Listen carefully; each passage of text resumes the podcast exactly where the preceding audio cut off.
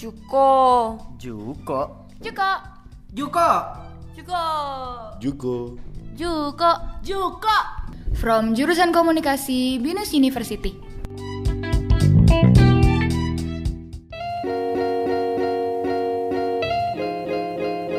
Halo, iya. Balik lagi saya Nadia.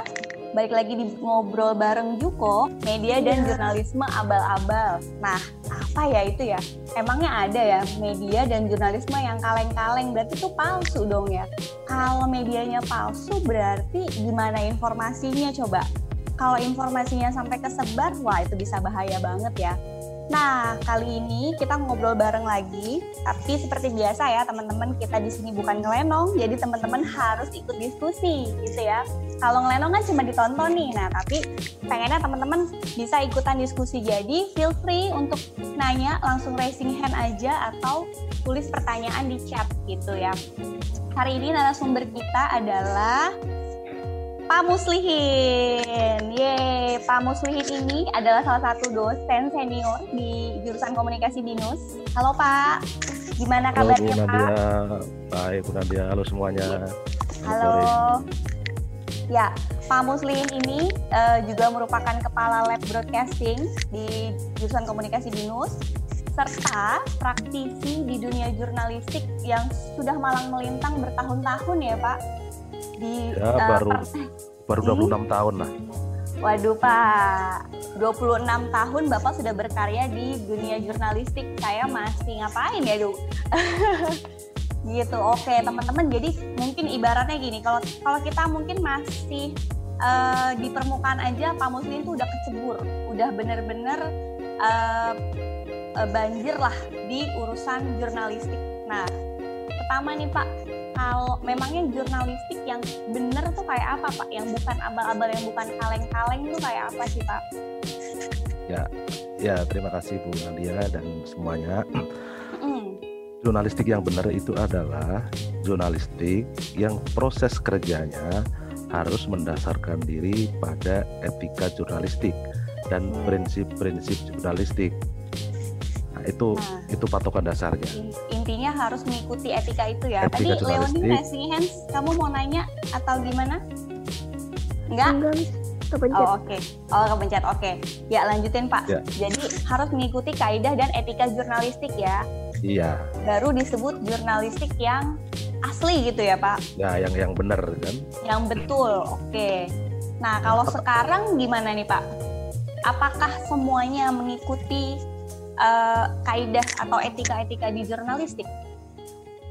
Ah, sebelum saya masuk ke sana, se- sekarang ini kan jumlah media di Indonesia ada terutama media online ya ini yang sekarang Iya. Indonesia itu sedang dibanjiri oleh media online yang luar biasa. Kalau Benar. mungkin Bu Nadia tahu jumlahnya itu menurut data yang dihimpun Mm. oleh Dewan Pers gitu kan, Iya, itu jumlahnya di atas 43 ribu.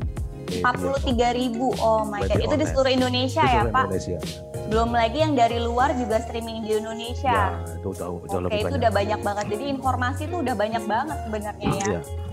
Nah, Oke. dari 43 ribu lebih media itu yang terdaftar Mm, yang terdaftar punya dan ter- license gitu ya. ya punya license eh, bukan license terdaftar paling tidak Terdaftar. perusahaan perusahaannya kan Mm-mm. sebetulnya kan gini kalau sebuah media online media yang benar itu kan harus dalam bentuk perusahaan ya kan harus dalam bentuk perusahaan media dan Mm, paling tidak terdaftar di terdaftar. Dewan Pers Oke. yang terdaftar di Dewan Pers dari 43 ribu itu nggak Mm-mm. sampai 300 Tidak sampai 300 media. media Berarti jumlahnya nggak nyampe 10% ya Pak? nah nggak sampai 10 lebih banyak yang tidak terdaftar Waduh.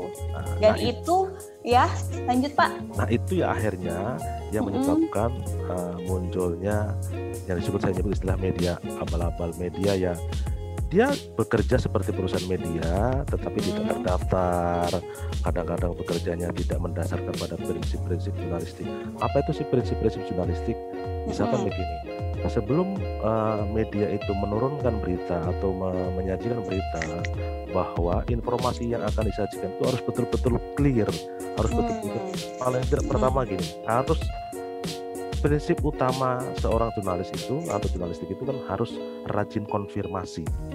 Oke. Ketika mendapatkan Konfirmasi, informasi mm-mm, seperti ini. Sebelum ditayangkan kalau di televisi, kalau di online sebelum di-upload, kalau di media cetak sebelum di eh, apa dicetak harus dipastikan bahwa informasi itu betul-betul firm, betul-betul clear bahwa itu betul Ya. terjadi. Betul Sudah melalui itu. proses yang panjang ya, Pak. Ya, ya itu Mm-mm. memang pros, itu memang prinsip jurnalistik yang utama adalah Hmm, harus hmm, konfirmasi. Tanpa itu, hmm. ya apa bedanya jurnalistik dengan kabar burung kan? Oke, Oh, dengan kabar benar-benar. burung langsung naik, kabar burung langsung naik. Gosip-gosip yang belum tahu eh, kebenarannya tapi langsung naik dan langsung Ya. diedarkan gitu ya. Tapi eh, tadinya kan orang berpikir bahwa prinsip itu sudah sudah di apa ya eh, termasuk media-media besar itu sudah dipahami ternyata dalam prakteknya walaupun media besar ada kalanya yang di lapangan bahkan juga Hmm. yang di ruang redaksi sering kecolongan Oke, apalagi media online kan Heeh, karena kadang-kadang kadang media online kan gitu ya kan. kadang-kadang Iya. media online itu kan eh, ingin kan sekarang media online jumlahnya banyak mereka ingin Mm. bertarung kecepatan mm-mm. nah akhirnya kadang-kadang media harus memilih antara yang cepat atau cepat tidak akurat Mm-mm. lambat akurat kadang-kadang itu Oke, cepat tidak akurat, lambat tidak akurat. lambat ya. akurat tuh kan nah, Lambat akurat, oke. Iya kan? Tapi Nah. eh, kalau lambat udah keburu eh, keduluan sama yang yang cepat, lain tapi tidak akurat itu ya. Nah, nah itu itu sekarang yang terjadi Hmm. di sejumlah media online. Nah, itulah yang Mm-mm. melahirkan kalau bahasa Mm-mm. sederhananya kalau apa itu media abal-abal, media yang Mm-mm. kerjanya tidak mendasarkan pada prinsip-prinsip jurnalistik dan Mm-mm. pada eh, etika jurnalistik. Dan media itu biasanya tidak terdaftar di Dewan Pers. Tidak terdaftar di Dewan Pers. Pada akhirnya sebenarnya tetap masih bisa berproduksi, Pak, atau Bisa kalau kalau dalam hukumnya kan gini, kalau media on sekarang ini kan beda waktu zaman Orde Baru kan. Kalau zaman Orde Mm-mm. Baru kalau mau membuat media kan harus izin. ya harus surat- ada eh, Uh, surat izin usaha penerbitan eh, pers. ya siupnya ya, Siup ya. kan. Sekarang Mm-mm. kan kalau mau bikin media online kan nggak perlu siup, Oke. bahkan nggak perlu bahkan nggak perlu perusahaan. Mm-mm.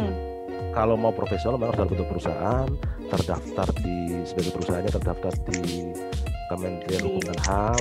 Oke. Tetapi kan sekarang kalau misalkan saya nih, saya mau Mm-mm. mau bikin media online, yang Mm-mm. penting saya bisa saya daftar aja ke beli domain kan, Iya, misalkan apa, misalkan uh, bunadia.com, misalkan, iya. ya kan? Narsis banget ya, Pak. Ya, saya, beli- saya beli domain, uh, domain, Iya. domain juga murah kan, Mm-mm. nggak mahal. Mudah banget ya. Ya, Iya, habis itu udah kita isi berita itu. iya, iya. Oke. Nah, kadang-kadang ya berita kan kalau uh, mau yang kalau yang bekerja dengan profesional ya diisi dengan nah, diisi dengan yang yang apa yang uh, prinsip-prinsip jurnalistik itu. Tapi kadang-kadang kan Mm-mm. kita sekarang melihat banyak media yang isinya kan bukan itu kan, bukan. Mm-mm. Nah, itu itu yang akhirnya melahirkan abal-abal. Nah, kenapa sih orang uh, tertarik bikin media? Iya. Kadang-kadang, kadang-kadang yang pra- dalam praktek di lapangan Mm-mm. orang menganggap dengan punya media bisa punya posisi tawar. Nah, kadang-kadang punya media itu juga bisa dicarikan dijadikan cara untuk cari duit. Bisa mempengaruhi banyak orang, bisa dapat banyak iklan gitu ya. Dan, dan bisa ya itu tadi orang takut oh nanti punya ada wartawan kan ada, masih ada sebagian orang yang menganggap bahwa posisi media itu begitu berpengaruh begitu Sosial. Iya, iya. Ya, nah Oke. itu yang dijadikan sarana oleh uh, Mm. orang-orang tertentu untuk bikin media. Mm-mm. Kalau niatnya baik dengan prinsip jurnalistik nggak masalah. Tetapi ada kalanya orang bikin media niatnya bukan untuk itu. Iya, ya. untuk Bikin uh, Iya. Nah, ngomongin soal itu berarti eh, kita bicara tentang viral marketing ya Pak, viral journalism di mana biasanya media-media itu memakai clickbait. Teman-teman Iya. ada yang tahu nggak clickbait? Betul. Belum Pak Muslihin ngejelasin, mungkin saya mau tanya dulu nih. Ada nggak teman-teman yang tahu clickbait itu apa sih? Coba dari teman-teman yang join sekarang nih, ada yang tahu nggak clickbait itu apa ya? Kalau misalnya aku kasih clue ya, misalnya ada judul nih yang bikin pokoknya uh, berasal dari judul lah. Ciri-cirinya judul. Nah, ada yang tahu nggak clickbait itu apa? Coba nih. Paling ini sih, Miss. Ya. Halo. Apa tuh? Ya, silakan. Judulnya kadang nggak uh, uh, sesuai sama isinya, beda. Gitu. Oke, judul tidak sesuai dengan isinya, isinya ya. Ini Aminda ya? Bukan uh, Audrey ya? Oh, Audrey. Oke, okay, thank you yeah. Audrey. Judul tidak sesuai dengan isinya. Oke, okay, thank you Audrey. Ada lagi yang lain? Clickbait, judul tidak sesuai dengan isinya. Terus apa lagi nih? Selain pertama dia nggak sesuai dengan isinya. Yang kedua apa lagi? Dapat bahasa yang menarik ini. Gimana? Pakai Agar pakai bahasa yang menarik. Menarik, iya. Oke, sorry dengan siapa nih? Andre, Andre ya. Andre, oke, okay. thank you Andre. Iya dengan bahasa yang menarik. Jadi bahasanya misalnya heboh gitu ya terus nomor tiga bikin geleng-geleng. Nah itu jadi bahasanya bikin orang penasaran apa sih isinya? Ada lagi nggak teman-teman yang lain? Yang bisa sharing clickbait itu apa sih? Ada lagi? Ayo teman-teman kira-kira apa nih? Ya sambil nunggu aku langsung serahin ke ahlinya deh. Gimana pak bener nggak tuh tadi? Clickbait itu satu uh, judul nggak sesuai sama isinya dan yang kedua adalah uh, bikin judulnya yang menarik banget gitu yang menariknya bikin orang penasaran gitu. Gimana Pak Mus? Ya uh, uh, itu betul. Uh, kalau judul tidak sesuai dengan isinya sih itu sebetulnya tidak masuk kategori clickbait sebetulnya. Nah, bah bahkan uh -huh. sekarang sudah sudah jarang media yang menggunakan itu menggunakan judul tidak sesuai dengan isinya lama-lama akan ditinggalkan. Tapi kalau judul yang menggunakan bahasa menarik, bahasa yang memancing, itu iya. Ya. Misalnya itu tadi kata Bunda dia ya. kan, wah, judul ini yang ketiga bikin geleng-geleng. Oh, kan orang penasaran apa sih? Atau oh yang, yeah, yang misalnya judul. Jadi pengen misalkan, baca sampai akhir gitu ya. ya. Lima, Tapi di sisi lain, iya ada juga lima, sih Pak. Uh, ya. Gimana Pak? misalkan lima uh, cara yang ketiga bikin penasaran. Ah, ya, ya, jadi itu hmm itu yang yang apa Bikin yang sering heboh gitu ya. Nah, itu yang sering uh, terjadi. Bahkan tapi, media, ya. media mm -hmm. seperti detik.com pun yang media sebetulnya media mainstream media besar ya. itu masih menggunakan judul itu. Tetap menggunakan judul yang seperti itu. Iya. Tapi terkadang juga uh, ada juga yang tidak sesuai isi tuh misalnya seperti ini uh, kalau nggak salah ya Pak correct me if I'm wrong. Jadi misalnya judulnya itu uh, bikin statement tertentu gitu kan, tapi isinya itu ternyata nggak ada gitu kan. Nggak ada nggak ada sesuai judulnya. Mungkin itu yang maksudnya tidak sesuai sama judul ya. Jadi uh, judulnya dibilangnya uh, pernah melakukan ini gitu kan. Jadi uh, padahal ininya tuh apa gitu kan. Jadi nggak sesuai nih sama isinya. Jadi uh, seolah-olah tuh judulnya itu bikin orang uh, menerka-nerka gitu kan. Oh dan mikirnya langsung mengarah ke hal-hal yang bikin heboh. Karena kan kalau di dunia jurnalistik itu uh, apa namanya harus ada news value-nya ya Pak news value-nya ya betul betul satunya apakah uh, dia apa sangat berpengaruh pada orang banyak gitu kan atau mungkin benar-benar uh, suatu hal yang berbeda gitu ya Pak ya ya, ya oke okay. uh, memang masih ada tapi biasanya itu media-media kecil yang yang memang hmm. target utamanya mengejar klik tapi kalau media-media besar yang orang besar hmm. rata-rata hmm. sepengetahuan saya mereka sudah sudah tidak menggunakan tidak clickbait. menggunakan antar clickbait tetap clickbait tetap clickbait, tetap. uh, hmm. tapi mereka tidak antara judul dengan isi pasti mereka oh, pasti uh, apa nah sesuai yang ingin, namun yang, ya. yang ingin saya jelaskan adalah mengapa hmm. sih media media online itu menggunakan clickbait? Karena itu nggak bisa dihindari. Ya. karena ini menyangkut model bisnis media online. Oke. okay kan karena oh. sekarang people does judge a book by its cover ya pak iya satu kedua yeah. sekarang model gini penghasilan utama dari media online termasuk media online yang besar mm -hmm. kalau yang kecil kan itu betul-betul mengandalkan dari iklan iklan oke okay. nah, iklan iklan di dalam media online itu secara garis besar itu ada dua kategori mm -hmm itu yaitu direct sales. Direct sales itu adalah iklan yang dicari sendiri oleh perusahaan medianya. Okay. Ada juga iklan yang istilahnya iklan programatik. Mm -hmm. Iklan yang mencari itu bukan pemilik media, tetapi mm -hmm. Google. Google oke. Berdasarkan eh, Nah, ini ya search engine-nya Nah, ya. berdasarkan jumlah klik. Nah, Klik, situ Oke. makin banyak eh, Klik, iya. klik, apalagi Nah. orang di media makin lama, Mm-mm, itu eh, makin eh, berpotensi untuk mendapatkan iklan dari Google. Ya paling tidak minimal Google AdSense lah. Google AdSense. Makanya itu- sekarang Pak, banyak Ya. perusahaan-perusahaan kecil, perusahaan media online yang kecil, dia mengandalkan hidupnya bukan Mm-mm. dari direct sales karena dia tidak punya tenaga pemasaran, nggak punya itu, yang kadang-kadang dikelola cuma nggak sampai lima orang, Hmm, mengandalkan kepada iklan programatik yaitu yang dijual oleh Google lewat Google AdSense. Nah itu Hmm. yang sekarang terjadi. Dan secara Oke. bisnis itu kalau ada penghasilan pernah ngobrol sama salah satu pengelola media online jadi cuma 3 sampai 4 orang dikelola. hmm. Jadi Hasil- ada yang bikin konten, ada yang eh, Hanya bi- hanya bikin konten. Oh, bikin konten, konten semua saja, justru. bikin Oke. Hanya bikin Wow.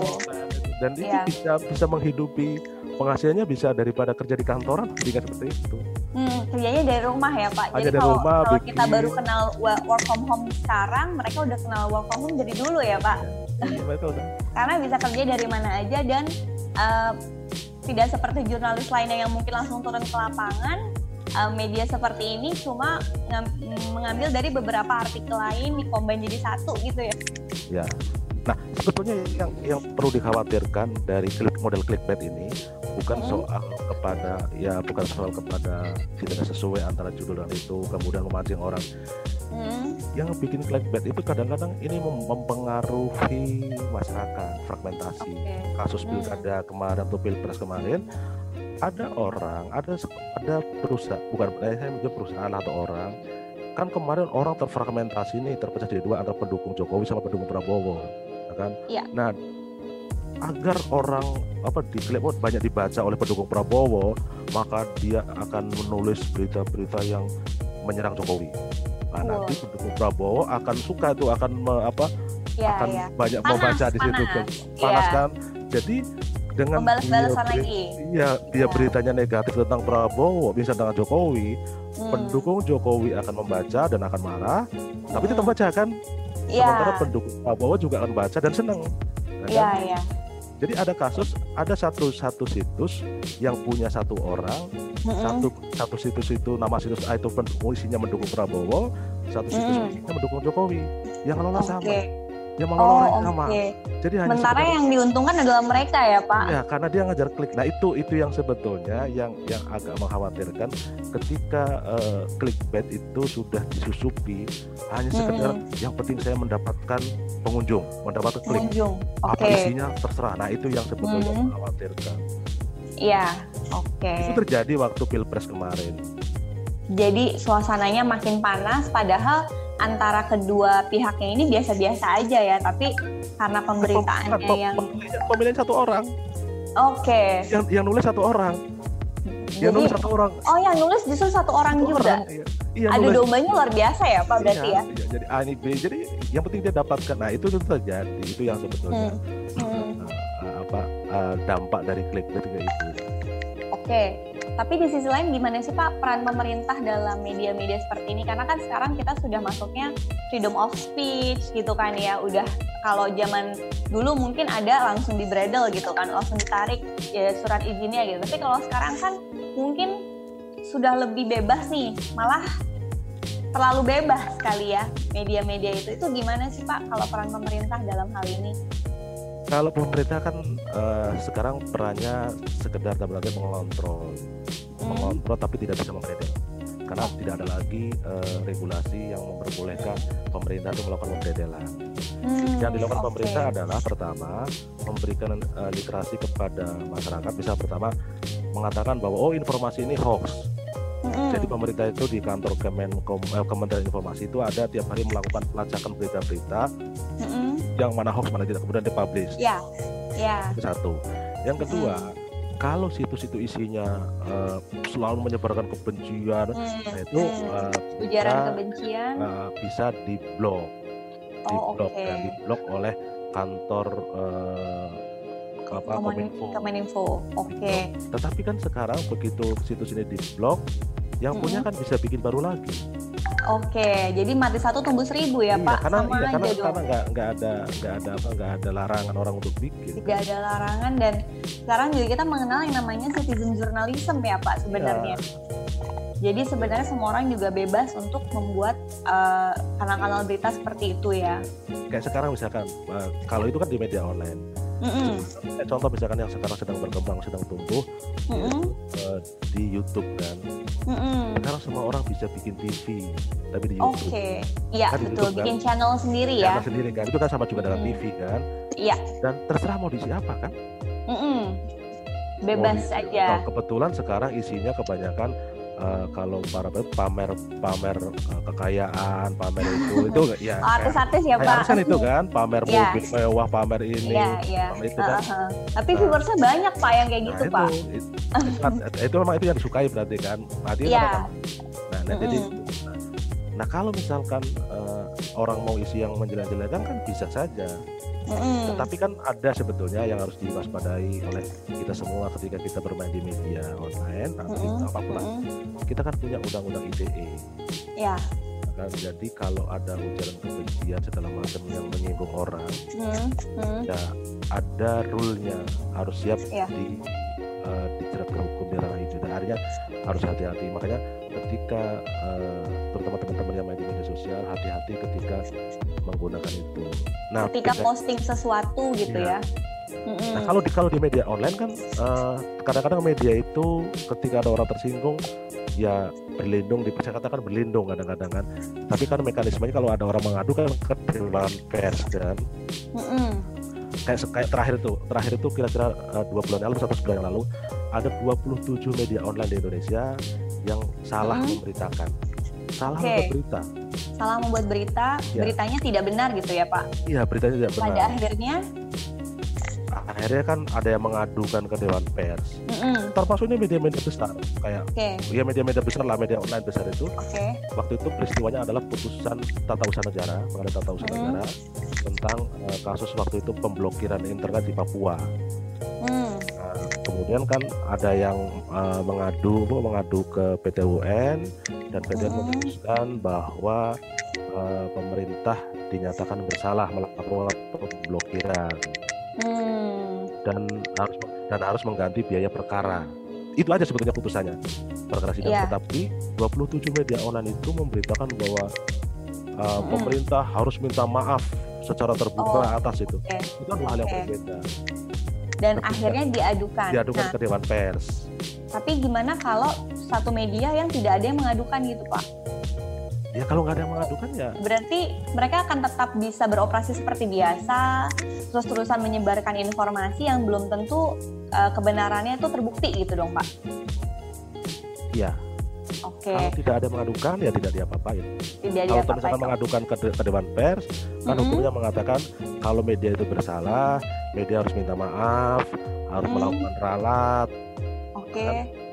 Ya Nah, sudah. tapi kalau dari media online itu bukannya mudah ya Pak, tinggal diedit aja gitu kan? Itu bisa nggak sih Pak kayak gitu? diedit gimana maksudnya? Eh, misalnya postingan yang udah dia naikin, dia turunin aja gitu. Itu bisa Iya, nggak? bisa bisa. Ada, Bisa langsung ada revisi ralat kan? direvisi. Ya, Oke. karena kelebihan kelebihan media online kan karena dia bisa Mm-mm. update, bisa upload kapan saja. Mm. Nah, informasi pertama naik, berikutnya eh, bisa diralat. Nah, nah, ini kadang-kadang ada sebagian media online yang beranggapan ya sudah begitu ada informasi udah naikin saja Naikin, seolah seolah benar tuh nanti. ya. Nah, Yang penting naik dulu. Nah, Nanti kalau kalau dilaporin baru diturunin gitu itu ya. Kalau kalau kalau toh nggak sesuai itu ralat. Nah itu kan sebenarnya nggak benar. Itu yang yang Hmm. disebut dengan uh, tidak bekerja dengan prinsip-prinsip jurnalistik. Bahwa seorang Oke. jurnalis ketika Hmm. akan mempublish sesuatu Mm-mm. confirm dulu, harus konfirmasi dulu. Mm-mm. Jangan informasi yang masih belum tentu kebenarannya langsung diberitakan dengan dalih kan nanti bisa diralat. Nanti bisa diralat. Nah, Tapi benar, kalau nggak untuk boleh pakai med- itu. Ya, media sendiri itu Pak seharusnya ada editor ya Pak. Maksudnya sebelum bisa dinaik itu harus ada Iya, ada iya, pasti ada ada ada ada, ada screeningnya di dalam. Screening ya. Iya ada ada ada apa ada karena yang berhak yang berhak mengupload itu adalah orang pada level kalau di media online level editor atau redaktur. Hmm. Kalau di televisi itu eh, level produser yang bisa memutuskan oke berita Oke. ini eh, boleh tayang atau tidak itu. Oke, teman-teman Bukan ada yang penanya lapangan. dulu sejauh ini gimana? Oke. Sambil nunggu teman-teman yang kalau ada yang mau nanya, saya mau nanya dulu nih Pak. Misalnya eh, jurnalis sekarang itu kan banyak ya Pak. Sebenarnya yang bukan jurusan, eh, bukan lulusan dari jurnalistik atau komunikasi lah. Atau eh, intinya mereka lulusan eh, dari bidang ilmu mana pun, tapi mereka akhirnya jadi jurnalis. Sebenarnya apa sih Pak yang membedakan nih kalau kita dari lulusan jurnalistik eh, sebagai eh, menjadi jurnalis atau kita dari lulusan lain dan kita menjadi jurnalis. Jadi sebenarnya value-nya kalau kita belajar jurnalistik itu apa sih Pak? Atau misalnya ya itu dulu deh Pak. Jadi kalau eh, kita lulusan jurnalistik itu bedanya apa sama kita yang bukan lulusan jurnalistik untuk menjadi jurnalis gitu? Oke, yang pertama perbedaan Hmm. mendasar dari lulusan jurnalistik atau komunikasi dengan yang Mm-mm. bukan. Mm-mm. mahasiswa mahasiswa yang lulusan komunikasi atau jurnalistik dia sudah memahami dasar-dasar tentang bagaimana menulis berita yang baik dan segala macam itu sehingga dia sudah punya uh, plus point dibandingkan Hmm. dengan mahasiswa yang bukan dari jurnalistik Hmm. Itu masuk skill ya Pak? Iya, Skill masuk skill. menulisnya Itu dulu. Oke. point. Skill dasar menulis Iya kan? sudah punya. Nah, Oke. itu untuk yang sekedar menulis nah berarti Mm-mm. untuk yang broadcasting Mm-mm. itu plus poin lagi adalah pengetahuan teknikal tentang kamera tentang segala macam Hmm. itu itu sudah dimiliki Dibandingkan yang sama sekali belum Karena banyak praktek-praktek selama Ya, kuliah gitu banyak ya praktek itu kan nah Oke. kadang-kadang banyak perusahaan yang lebih memilih yang sudah skill ngapa ngapa kan gini training itu kan membutuhkan biaya membutuhkan segala macam itu ya kan Mm. nah kalau Hmm. ada mahasiswa ada misalnya gini asumsinya gini ada dua calon karyawan Mm-mm. yang satu lulusan eh, jurnalistik atau broadcasting atau komunikasi yang satu umum misalkan Mm-mm.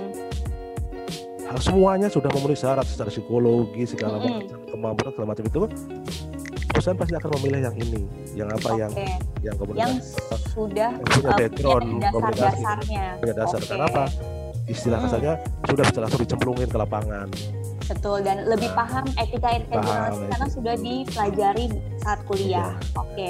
Pak ini ada yang nanya dari Felix, eh, skill khusus apa sih yang harus dimiliki oleh seorang jurnalis? Oke. Gimana nih Pak? ya Kira-kira skill apa sih? pertama skill harus bisa menulis satu Bisa menulis. Oke. kedua harus eh, teliti orangnya Teliti. teliti ketika mendapatkan informasi harus dicek benar tidak segala macam itu Konfirmasi. konfirmasi verifikasi. gitu kan verifikasi ketiga skill yang bersifatnya yang sifatnya apa ya knowledge itu harus rajin Hmm. membaca Oke. harus rajin membaca Harus rajin Karena- baca ya. ya seorang kan gini seorang jurnalis itu dituntut untuk menjadi generalis Hmm. harus menguasai paling tidak mengetahui banyak hal Mm-mm. banyak hal misalkan gini Oke. iya mengetahui banyak hal kayak sekarang misalkan ada jurnalis misalkan dia baru lulus atau misalkan udah ditempatkan langsung untuk meliput tentang uh, COVID-19 ya mau Hmm. nggak mau dia harus mempelajari Harus tahu Harus dulu. kasus-kasusnya apa Ya. dan harus harus skill yang lain adalah dia harus fast learning harus cepat belajar Oke. karena Eh, jeli tidak- gitu ya Pak Iya. melihat satu berita tertentu gitu ya. ya, Hmm. ya, karena kadang-kadang kan gini kadang-kadang untuk menjadi wartawan ketika dia turun ke lapangan jangan sampai ini tentang apa ya ini backgroundnya apa ya kenapa nah Oke. itu kan Iya. Jadi begitu sampai ke lapangan, dia harus sudah punya bekal, bekal Mm-mm. untuk menulis. Gimana caranya? Oke. Dia research, membaca. Dia research. Oke.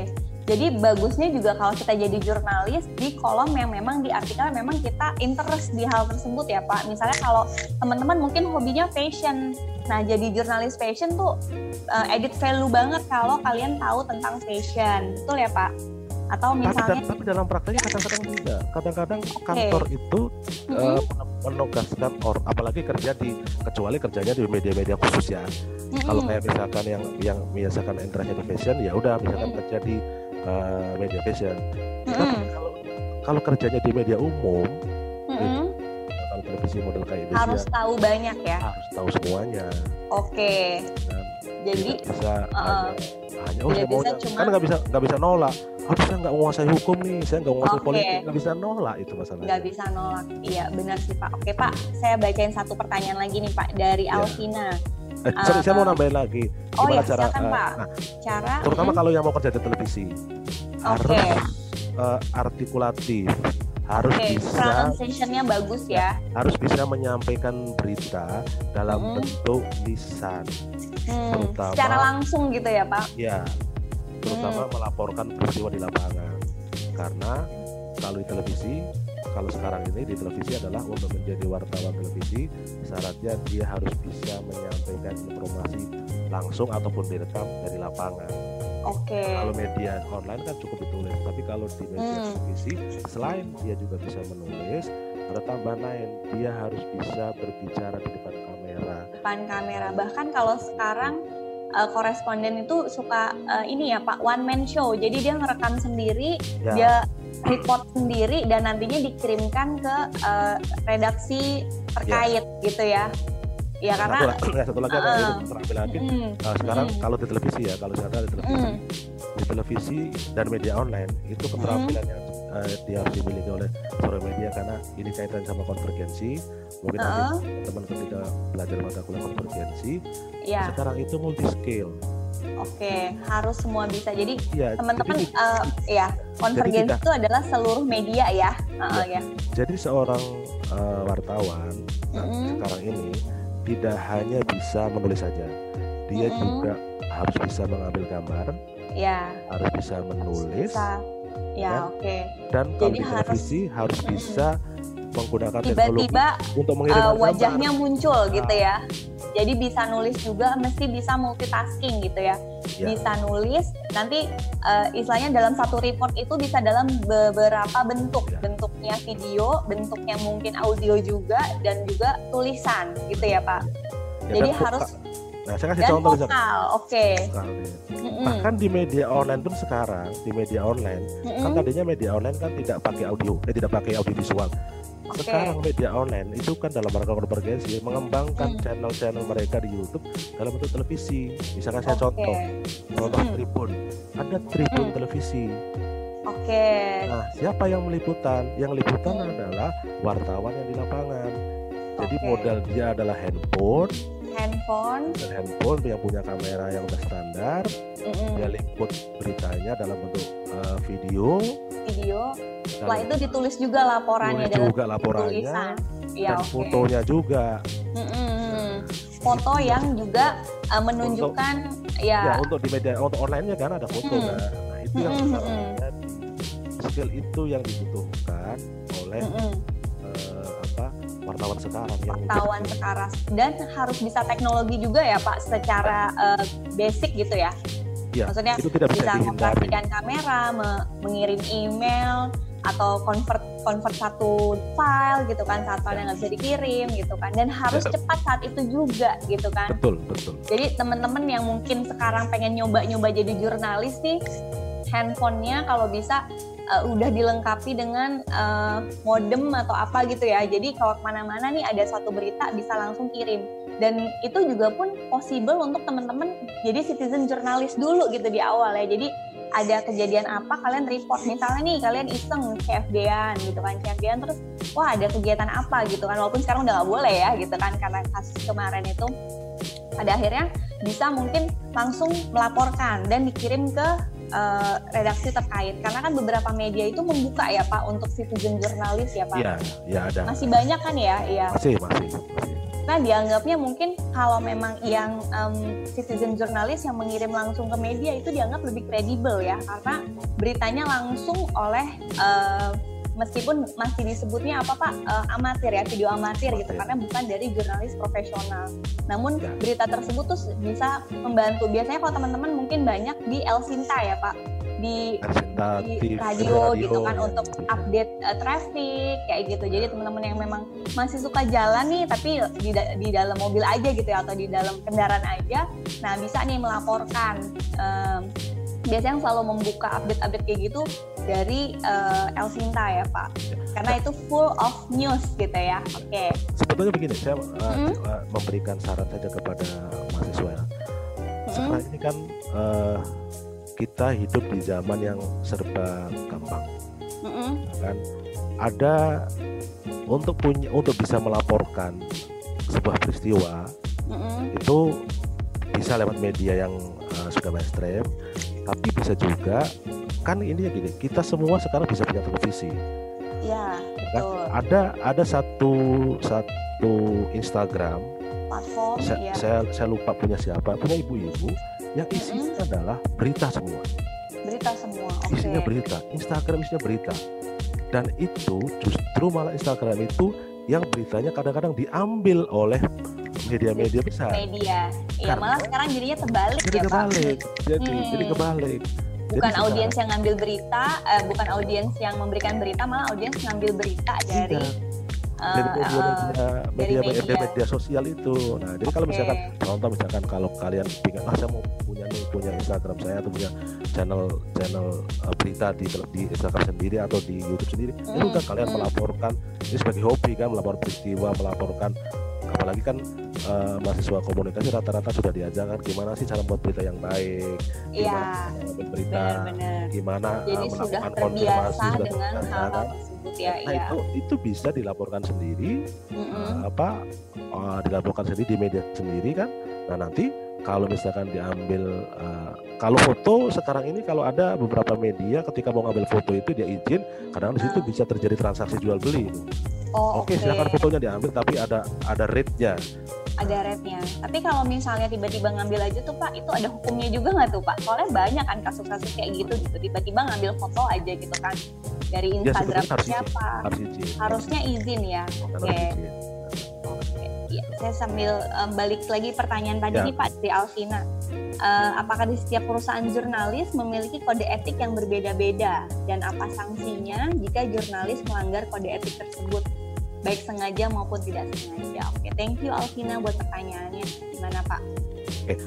kode etik jurnalistik itu sama seluruh media Ma, ya. jadi satu kode jadi gini kenapa sih ada kode etik Mm-mm. jadi kenapa ada kode ada etik standarnya ya Ada, Pak. karena apa? Setiap profesi, jadi setiap pekerjaan yang menjadi profesi itu pasti ada kode etik. Ya. Nah, tidak semua pekerjaan itu profesi. Nah, Mm-mm. jurnalis itu ada profesi. Profesi. Karena jurnalis profesi, maka dia, sorry saya minta dulu, maka dia punya kode etik. Kode Sama etik. seperti dokter. Dokter itu kan Oke. profesi. Ada sertifikasinya. Makanya ada profesi ke dok, Hmm. profesi dokter dan itu berlaku seluruh eh, dokter di Indonesia. Nah begitu juga wartawan, jurnalis, jurnalis adalah profesi. Siapa yang merumuskan kode etik? Yang merumuskan kode etik adalah para praktisi jurnalis seluruh Indonesia. Mereka berkumpul, mereka berkumpul merumuskan apa sih yang menjadi yang harus dilakukan atau yang diikuti oleh seorang wartawan ketika standarnya eh, etika seorang Ya, jurnalis itu kalau nggak salah dikeluarkan oleh Aji ya Pak Enggak, Dewan Pers. oh Dewan A- Pers oke AJI adalah salah satu salah satu satu. lembaga yang ikut Ah. merumuskan ikut merumuskan merumuskan oke oke Yang ikut merumuskan kode etik. Jadi ada AJI, Mm. ada PWI, ada ada banyak. Nah, Itu jadi tidak ada eh, yang namanya eh, kode etik tiap perusahaan. kode etik- ya oke kode etiknya semuanya sama, Sama, mungkin ada profesi- beberapa uh, beberapa dari setiap perusahaan mungkin ada uh, sedikit tambahan apa gitu sesuai sama perusahaan masing-masing Nah, tapi itu nam- namanya bukan kode etik, Ya. mungkin peraturan Tapi perusahaan. peraturan perusahaan tapi kalau untuk seluruh jurnalis itu sama semuanya ya Pak Namanya. oke sanksinya apa nih Pak Kalau kalau kode etik, misalnya kode ya. etik jurnalistik itu sanksinya jujur saja secara lebih banyak sanksi moral. hmm, Tidak tidak ada sanksi yang ya kalau Hmm. misalkan dia melakukan misalnya contoh kasus yang terakhir kan hmm, Kasus yang terakhir ketika media eh, di, di sidang etik oleh Hmm. Dewan Pers ada 27 Ah. media dan diputus dinyatakan bersalah sanksinya Hmm. adalah media harus menyatakan meralat berita dan minta maaf telah Oke. melakukan kesalahan itu sanksinya itu itu kalau ketahuan ya Pak itu yang ketahuan kalau nggak ketahuan ya udah lolos lolos aja dan informasi tersebar begitu aja ya Ya. Pak dan tapi sebenarnya gini sama halnya kalau misalnya kita sebagai dokter kita salah mendiagnosa mungkin kalau misalnya tidak diangkat hukum tapi kita punya beban moral sebenarnya kan Kal- Nah, kalau di dokter kan ada majelis etik kan, ada Hmm. majelis etik. Kalau Hmm. misalkan eh, ternyata dokter itu dianggap melanggar etik cukup berat, sanksinya kan cabut izin prakteknya. oke. Dan jadi, kalau Pak, jadi Hmm, i- misalkan i- yang yang mengadili kan ID, Ikatan Hmm. Dokter Indonesia. ID Ikatan itu Dokter Indonesia. ya, bisa mencabut izin beri- memberikan rekomendasi kepada Hmm. eh, Kementerian Kesehatan untuk mencabut izin praktek. Karena Oke. dokter itu harus ada harus ada izin prakteknya kan. harus ada izin praktek. Oke. Nah, kalau wartawan kan nggak ada izin prakteknya. Oke.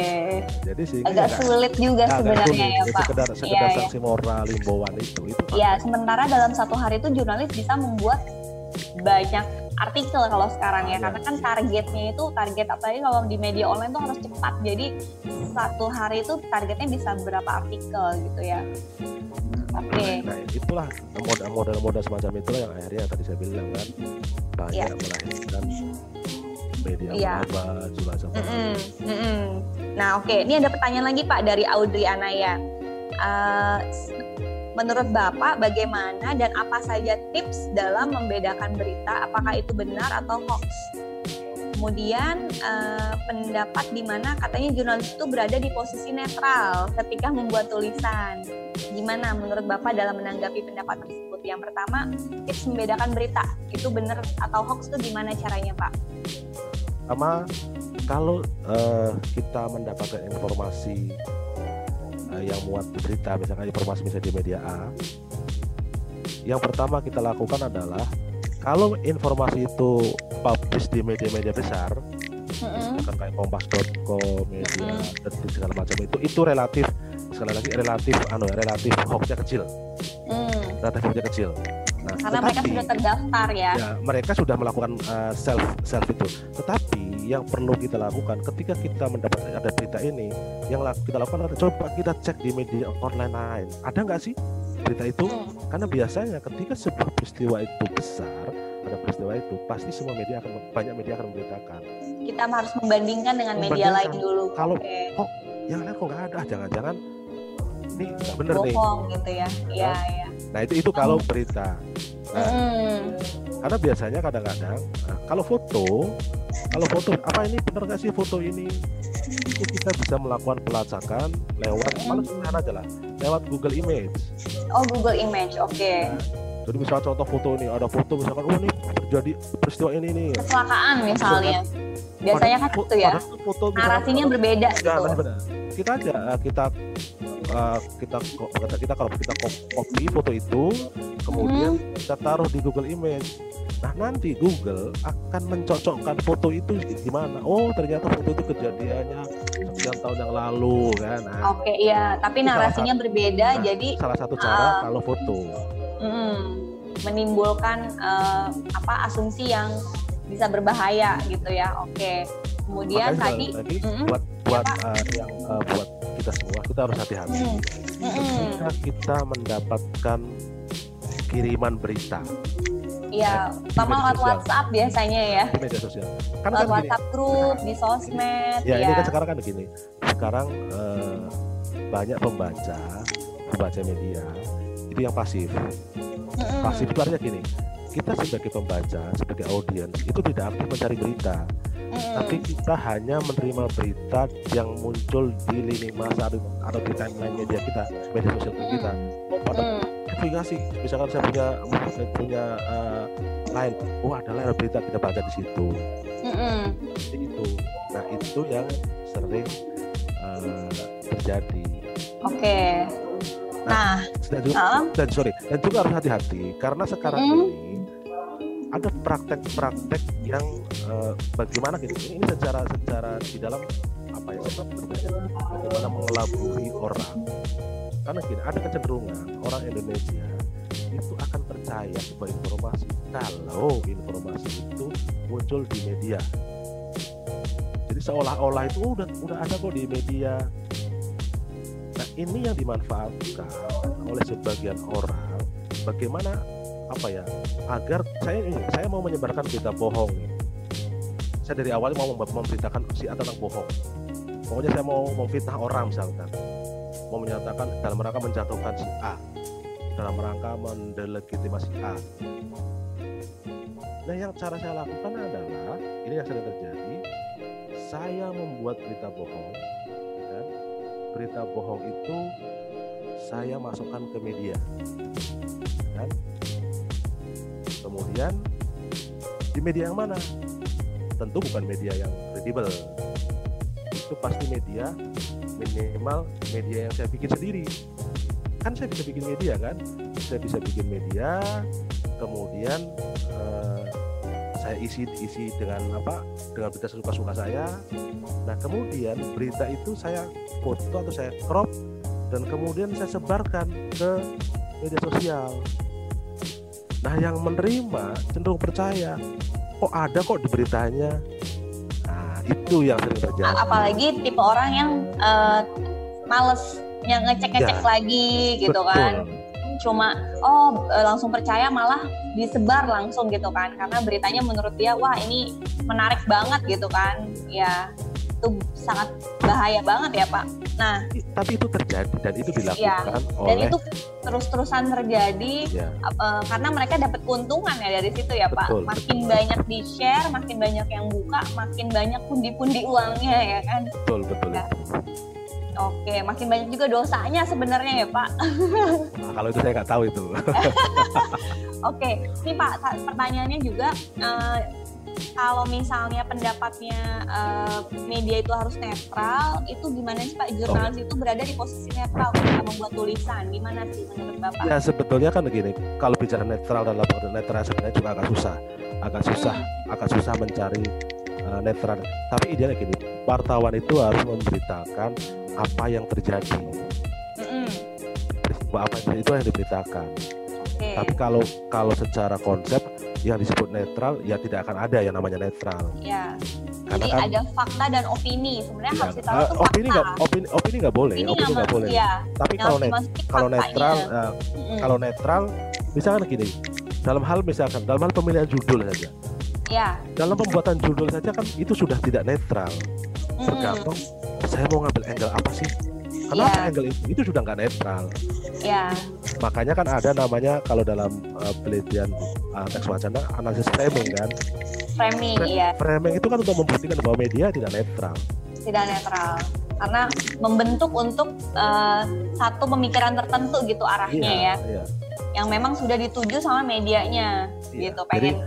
jadi kalau net, kalau bicara netral dalam pengertian mungkin tidak berpihak mungkin iya tidak Mm. berpihak saya misalkan saya tidak berpihak ke A atau tidak berpihak ke B tetapi saya ingin agar A itu citranya semacam ini kan Mm-mm. makanya angle-nya semacam ini kan nah jadi kan jadi itu itu, itu eh, ya idealnya adalah kalau memberitakan peristiwa beritakan saja peristiwa apa adanya Iya, jadi sebenarnya yang di-share eh, kebenaran, namun kebenaran dari angle yang mana gitu ya Pak. ya itu yang Jadi terjadi. Pada akhirnya eh, akan eh, beropini, mem- membentuk opini dan orang-orang jadi berpikiran, oh oke jadi seperti ini gitu. Tapi sekarang berarti agak sulit ya Pak menemukan media yang netral tuh sulit banget ya. ya susah saya katakan saya dari dari pengalaman saya kerja di wartawan 26 tahun itu saya termasuk yang eh, tidak menemukan apa yang disebut dengan netral Hmm. itu ya ada bilang ya media disebut netral adalah selama media itu berpihak kepada kepentingan masyarakat. Ya artinya kalau itu ada gejala korupsi ya udah ungkap saja. Hmm. artinya apa? Netral di situ konsepnya adalah media menjadi watchdog. Oke, anjing pengawas bagi pengawas ya. Jadi gatekeepernya nih kalau ada, Iya. ada ada kecurangan kecurangan diberitakan nah barangkali diberitakan. barangkali konsep netralnya itu lebih lebih tepat di situ bagaimana media berpihak kepada kepentingan rakyat Hmm. bukan kepentingan eh, penguasa penguasa. Tapi di sisi lain jadinya seperti uh, tidak berpihak sama pemerintah dong, Pak. Jadi seperti tidak mendukung Ya, pemerintah dong. ya logika namanya watchdog kan gitu menjadi Ya, ya, ya. pasti gitu kayak contoh Hmm. misalkan ketika kemarin eh, saya kasih contoh misalkan Mm-mm. Tempo atau koran Tempo ketika bikin Mm-mm. cover yang Mm-mm. apa eh, Jokowi pakai baju raja nah itu kemudian dinasti nah itu kan sudah Dinasti. sudah apakah itu netral Ya, itu nggak netral kan? Sudah media itu sudah memframing tetapi beranggapan bahwa ini bagian dari watchdog bagian Iya. dari cerita apa fungsi media menjalankan peran hati-hati. Janganlah mengembangkan politik dinasti. Nah barangkali saya katakan eh, konsep netralnya mungkin itu. Jadi kalau netral sama sekali nggak berpihak Hmm, itu nggak pihak A nggak pihak B itu nggak mungkin ya Pak. agak susah tapi paling tidak sih Pak, berpihak, berpihak kepada rakyat paling tidak itulah secara Berpihak pada rakyat, pada eh, rakyat banyak gitu ya Banyak, intinya ya. iya. Oke, teman-teman apakah masih ada yang mau bertanya lagi? Terima kasih tadi eh, Audrey pertanyaannya. Oke, em, di sisi lain nih Pak, mungkin pertanyaan terakhir ya. Jadi kalau misalnya kita juga nggak bisa percaya sama media, kita mesti percaya sama siapa nih Pak? Percaya sama Tuhan aja Pak. Maksudnya untuk kita bisa mengakses informasi yang benar, Tetap kita kita berhak Tetap. kan punya tetap media kita harus percaya kita harus percaya media betul. Tetapi kuncinya adalah kita harus meningkatkan literasi literasi bahwa media bisa saja salah. Dan, dan sebetulnya sekarang kita diuntungkan karena kita bisa punya layar banyak, oke bisa punya layar banyak, bisa mengakses media dalam jumlah banyak. Jadi Mm. tunggal. Mm. bisa membandingkan kalau ada informasi ini kuncinya jangan asal media karena bisa jadi salah apalagi kayak sekarang nih kan sekarang susah sekali media kita kan media media besar media besar di. Indonesia kan masuk dalam kelompok-kelompok A kelompok B kelompok C konglomerasi ya Pak kelompok gitu kan iya jadi agak susah eh, kita mengatakan misalkan contoh misalkan media A kemudian pemiliknya terkait sama partai A apakah Mm-mm. dia akan objektif memberitakan kalau ada masalah di partai A? Iya. Nah, kan tidak. Akan Mm-mm. objektif. Nah, jadi adalah belum lagi yang memang ada hubungan khusus nih ya Pak. Ya antara medianya dengan pihak-pihak tertentu nih yang pasti harus menjaga hubungan juga eh, agar medianya juga bisa bertahan gitu salah satunya dengan misalnya ya eh, misalnya ceritanya baik-baik aja itu kan ya nggak mm, boleh mengkritik nggak boleh Mm-mm. Mm-mm. Jadi apalagi yang mungkin satu satu perusahaan yang sudah sudah memberikan apa mm, iklan banyak gitu kan, sudah invest iklan kadang-kadang. banyak. Nah mau nggak mau kalau ada berita-berita tertentu, wah agak sulit nih gitu, karena hubungan personal juga dan hubungan profesional juga. Betul jadi memang kuncinya adalah bagaimana sikap kita sebagai pembaca Mm-mm. ya kita harus banyak membaca jangan hanya membaca pada satu media atau sebuah Iya. untuk sebuah peristiwa karena Mm-mm. kadang-kadang kayak sekarang saja contoh misalnya kisruh PPDB di Jakarta kan Mm-mm. itu media memberitakan berbagai macam angle ada yang menyalahkan gubernur ada yang menyalahkan ini ada yang menyalahkan itu kan Mm-mm. yang kita sebagai pembaca harus juga Harus kitanya juga harus netral ya, dan mempunyai harus literasi. stay sane. Iya iya. Tetap waras agar bisa ya mengakses berita dengan tenang, dengan baik dan Nah. tidak memihak gitu. Oke, tidak perlu Ah, satu- gitu itu. oke. Satu lagi nih Pak, sebagai kalau misalnya kita anak komunikasi, anak jurnalistik lah eh, khususnya gitu ya. Selain kita bisa masuk ke media, kita bisa kerja prospek karirnya mana lagi sih Pak? Karena kan media juga banyak yang eh, mungkin arahnya sudah agak kurang kredibel nih. Nah, kalau kita nih punya skill menulis sebagai jurnalis gitu kan, selain ke media itu kita bisa ke mana lagi sih Pak? sekarang ini justru yang dibutuhkan kalau kita bicara media ya med- kan gini kalau media ada yang bilang gini media-media yang sekarang terjadi itu kan eh, ada yang sudah jenuh dan yang sekarang justru yang sedang Hmm. tumbuh yang sedang rise cukup besar itu adalah justru para konten kreator Content creator, ya.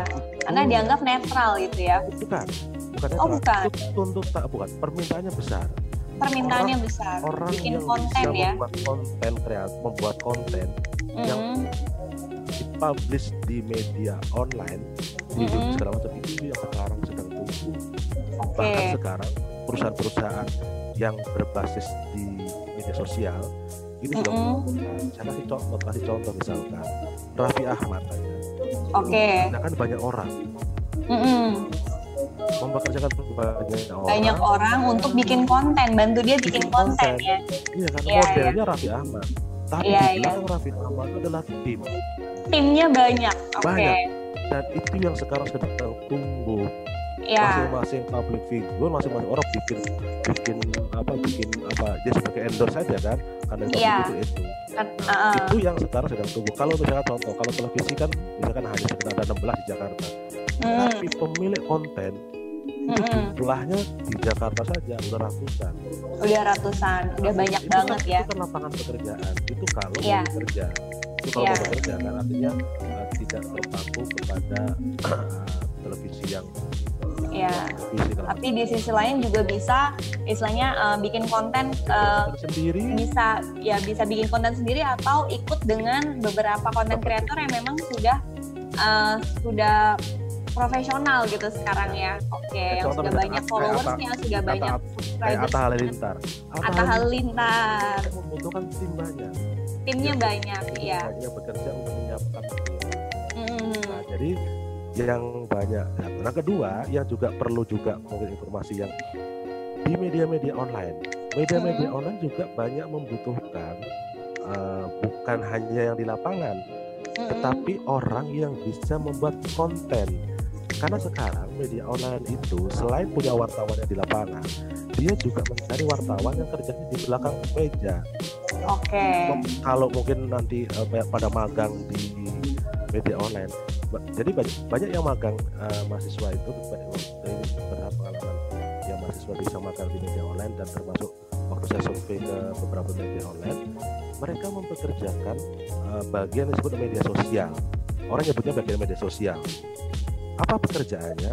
Dia membuat konten Buat konten untuk, untuk uh, dipublish di eh, media online. media sosial. Uh, Di media on, bukan di media oh, sosial. di media online justru ya. Di media online. Jadi kerjanya bagaimana? Hmm, Nah, orang itu mencari hal-hal yang viral di media sosial. Oke. Oh, jadi tugasnya adalah browsing apa yang Hmm. populer di media sosial. Ya, ya. Habis itu Jadi teman-teman yang gabut malam minggu gitu ya kerjanya cuma scrolling Instagram itu kalian pakai nih nanti skill tersebut ya karena Iya kan? cari hal-hal yang viral tuh ada kerjaannya ya pak Iya. Nah, saya kasih iya contoh iya iya Tribun, tribunnews.com. Kebetulan Hmm. saya melakukan survei di Solo hanya untuk satu tribunnews.com. Satu Hmm. bagian tribunnews.com dia mempekerjakan hampir 70 orang Mm-mm. yang untuk bikin kerjaannya konten hanya bikin konten yang Oke. memanfaatkan media sosial. oke Jadi sekarang ranahnya malah justru uh, profesi uh, di media jurnalis itu justru lebih banyak ya pak Iya. Nah, kemudian ada Mm-mm. satu lagi. Liputan6.com Mm-mm. punya bagian media sosial Mm-mm. sekitar 20 sampai 30 orang. Cukup banyak ya buat berita, tapi nah mereka nyebutnya karena sekarang media online itu harus istilah mereka nyebutnya harus membuat pub, seperti pabrik pabrik konten harus Hmm. memasukkan konten sebanyak banyaknya yang menarik. Nah, karena kan gini, bagi media online, Mm-mm. ketika membuat konten, Oke, kalau kan kalau dulu waktu Siap. kita mungkin kalau Ya. waktu belajar jurnalistik kan buatlah berita yang penting. Sekarang enggak, Ya. buatlah berita yang menarik, yang menarik. menarik. Oke, Karena yang menarik itu yang akan dibaca. ya ya. Sekarang Berita- udah kaitannya dengan uh, viral journalism tadi ya Pak. Ya, Oke. itulah yang sedang tumbuh. Hampir semua media online besar itu Hmm, ada bagian itu, tinggal ada bagian ada bagian Hmm. konten kreator yang jumlahnya, yang saya, saya kasih contoh saja, itu cukup banyak. 70, Oke. belum lagi Wow. Kompas, belum lagi detik, belum Ya, lagi jadi setiap media yang banyak itu juga punya bagian Punya. yang Oke, jadi Ya. lapangan kerjanya juga cukup banyak berarti ya Pak ya. cukup banyak lah. Jadi Mengakses eh, informasi juga semakin banyak. Oke. Siap, terima kasih Pak Muslihin atas ngobrol-ngobrol yang hari ini. Teman-teman terima kasih yang udah berpartisipasi, ya kan? Udah ngobrol bareng kita, sudah dengerin juga, sudah ikut bertanya juga. Eh, saya penutup sedikit aja, ada kenangan manis saat beli sembako. Jangan lupa setiap Kamis ngobrol bareng Juko, ya.